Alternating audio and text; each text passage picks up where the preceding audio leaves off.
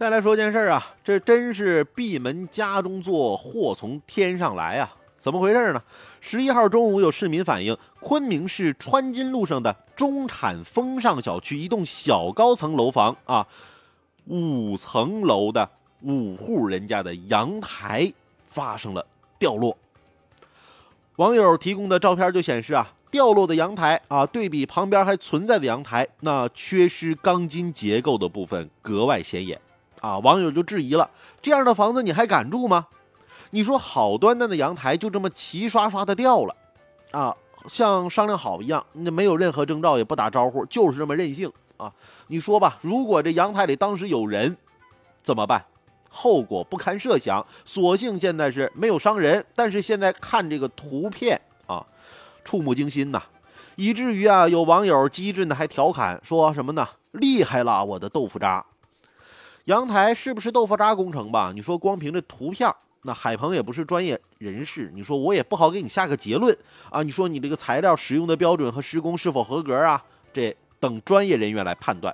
但这座仅仅使用了十年的房屋，连续五个阳台掉落，那这是无可争辩的事实吧？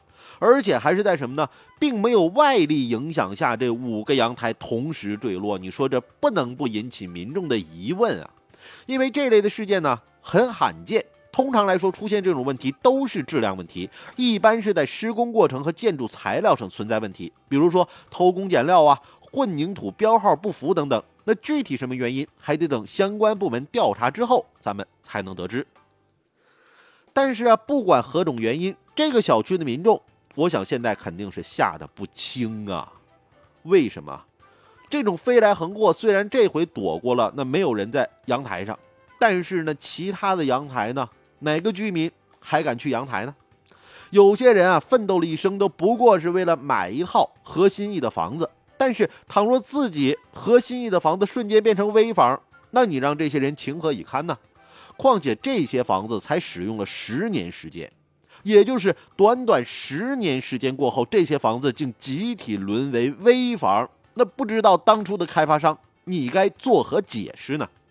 作为房子检测的安全监督机构，我想也难辞其咎。那还有，那工程建设过程中的房屋质量监理部门，那你们在整个这件工程的建设过程中，那是否真正是做到一个监理的作用呢？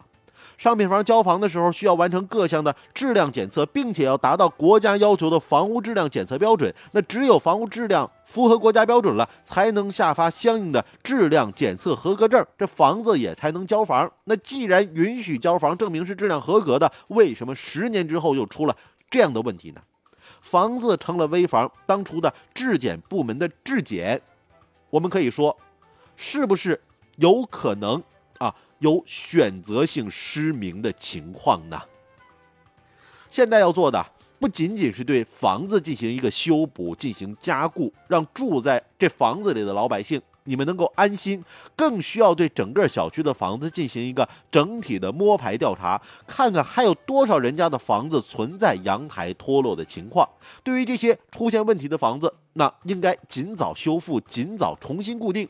毕竟这些随时可能掉落的房子，无异于一个个定时炸弹。而对于开发商，还有给他们颁发质量合格的质检机构，我觉得下一步更要严肃追责。